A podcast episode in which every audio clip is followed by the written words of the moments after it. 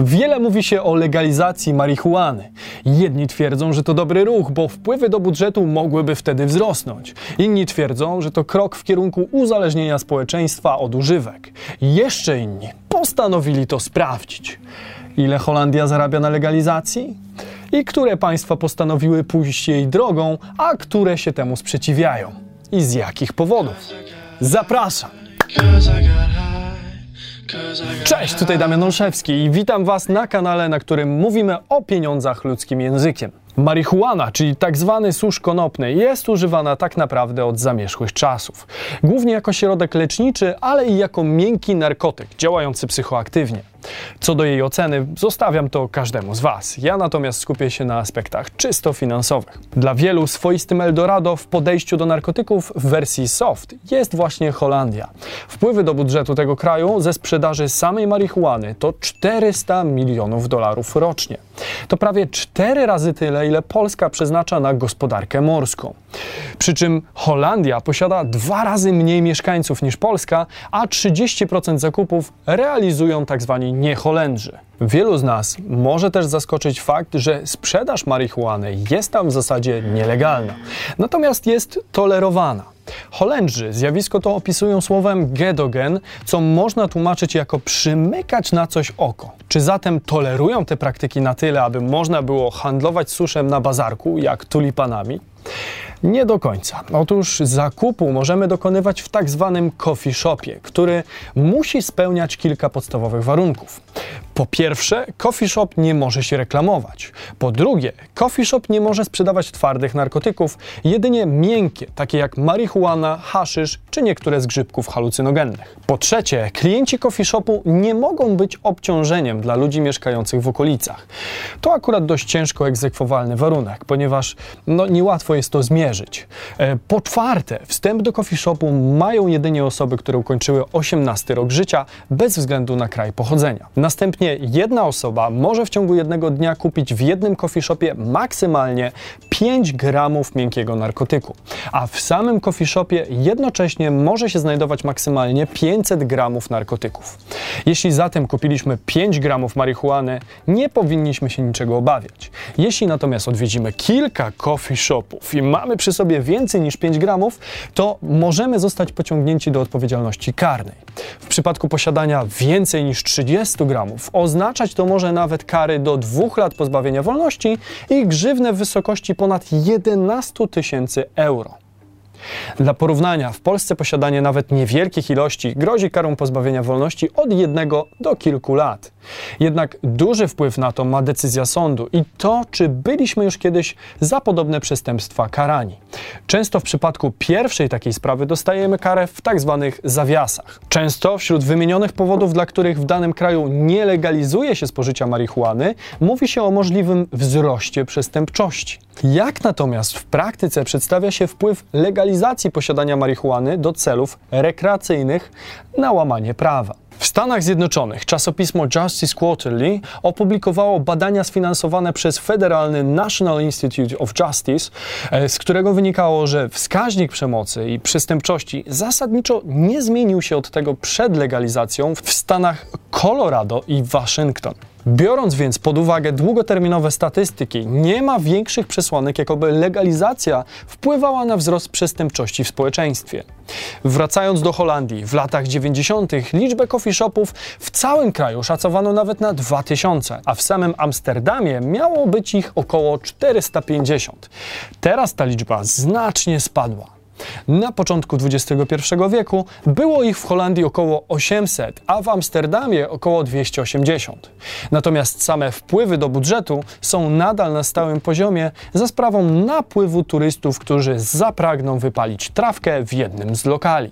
Główną intencją na akceptację coffee shopów było ukrócenie nielegalnego handlu narkotykami. Co ciekawe, same coffee shopy znaczną większość swoich produktów kupują z nielegalnych źródeł, a więc wpływy do budżetu większościowo finansowane są właśnie przez tak zwaną zieloną turystykę. Sprawdźmy, ile kosztuje wyprodukowanie marihuany gotowej do palenia. Tutaj przyjmijmy wartość dla legalnych plantacji, gdzie produkcja 1 grama suszu to koszty między 3 a 10 zł. W nielegalnych plantacjach cena jest oczywiście niższa, gdyż odchodzą nam na przykład opłaty na rzecz służb takich jak inspektor sanitarny czy farmaceutyczny, czy też chociażby opłaty związane z kontrolą służb celnych. Cena na polskim czarnym rynku rozciąga się dość mocno, pomiędzy 15 zł a 70 za gram. Wszystko zależy od miejscowości, jakości suszu i uczciwości tzw. dealera. Średnio przyjmiemy sobie zatem cenę między 40 a 50 zł. Mamy więc przebitkę dochodzącą nawet do ponad 1000% od ceny produkcji. Oczywiście na nielegalnym rynku od producenta do samego konsumenta marihuana musi pokonać dosyć sporą drogę w postaci paru pośredników. Rzadko kiedy jednak jest ich więcej niż 4, wliczając w to samego producenta. Pytanie zatem, co by się stało z tak wysoką marżą na produkcie, kiedy zostałby on zalegalizowany? Przyjrzyjmy się przykładowi stanu Oregon w Stanach Zjednoczonych. Przed legalizacją marihuany w 2014 roku średnia cena 1 grama potrafiła sięgać $30, czyli dość drogo, nawet jak na Stany. Dzisiaj, 6 lat po zmianie prawa stanowego, za symboliczne $5 możemy nabyć w sklepie aż 3,5 grama. Płacimy więc 6 razy mniej za 3 razy więcej. Oczywiście to pewien poziom uogólnienia, bo i tutaj cena będzie różna w zależności od miejscowości, odmiany czy producenta. Można jednak powiedzieć, że swoiste uwolnienie zawodu dealera na rynku pracy zabija dochodowość biznesu. Do tak drastycznego spadku cen przyczynia się wtedy nagły wzrost konkurencyjności na rynku. Pojawia się wtedy mnóstwo plantatorów, a każdego roku wydawane są setki nowych licencji. W 2019 roku w całym stanie było ich już ponad 2100. Liczba ta nadal rośnie, a zyski ze sprzedaży drastycznie maleją. Można powiedzieć, że popularnego zioła jest tam w tej chwili więcej niż 4-milionowa populacja tego stanu byłaby w stanie kiedykolwiek wypalić. Co więcej, według raportu Oregon Liquor Control Commission w zeszłym roku było jej tyle, że sama sprzedaż wszystkiego zajęłaby jakieś 6,5 roku. I to wyłącznie w przypadku, gdyby zaprzestano całkowicie dalszej produkcji. Co ciekawe, w Kanadzie z kolei po legalizacji popularnej trawki sprzedaż alkoholu spadła aż o 3%. Możemy podejrzewać, że z racji potencjalnej rywalizacji pomiędzy używkami może też występować pewien konflikt interesów, który wpływa na to, że popularna trawka nadal nie jest legalizowana. Dopóki jednak marihuana pozostaje na danym rynku nielegalna, to interes kwitnie z racji olbrzymiej marży nakładanej na zakazany owoc. Możemy się spodziewać, że m.in. właśnie przez to handlem nie zajmują się wyłącznie sami przestępcy. Marże są na tyle duże, że często kartele i mafie narkotykowe opłacają różne osoby, aby przymykały oczy na taki proceder. Od policji, patrolujących drogi, po najważniejsze persony w danym kraju, jak choćby prezydent Ernesto Samper. Prezydent Kolumbii miał otrzymać pieniądze na kampanię od kartelu z Kali za przymykanie oczu oraz podtrzymanie zakazu ekstradycji. Możemy zobaczyć to w ostatnim odcinku 3. sezonu Narcos, również z oryginalnymi przemowami wyjaśniającymi samego prezydenta. Zastanówmy się teraz przez chwilę, ile polski rząd mógłby zyskać na legalizacji samej marihuany. Opierając się tu na liczbie zatrzymanych dealerów, zamkniętych w nielegalnych plantacjach konopi czy danych z innych krajów, możemy przyjąć, że w Polsce co roku spalane jest około 300 ton suszu.